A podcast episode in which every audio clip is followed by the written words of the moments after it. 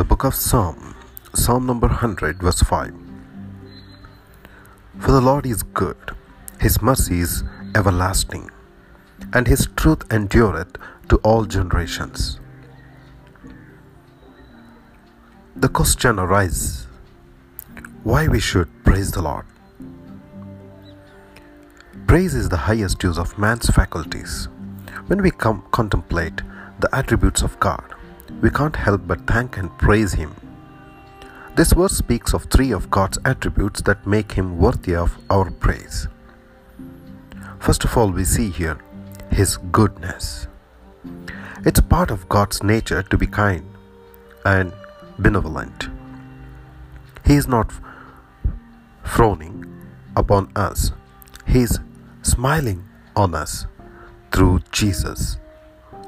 We see His goodness in creation. Genesis chapter 1 verse 31 and the book of Psalms was chapter 33 verse 5. Even though man has wrecked it, as the book of Romans chapter 8 verses 19 to 23 says, God even shows his goodness to the unsaved nations of the world. The book of Acts chapter 14 verse 17. His goodness ought to lead to man's gladness. God's goodness keeps us from fainting. Psalm verse 27 verse 13. He gives us courage in verse 14. God wants to guide us and protect us. We should respond to His goodness in three ways.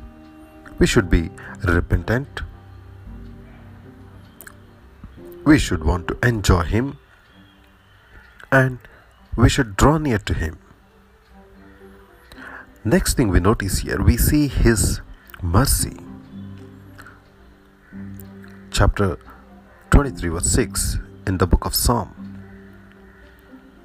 When God is merciful, He does not give us what we deserve, which is eternal death for our sins.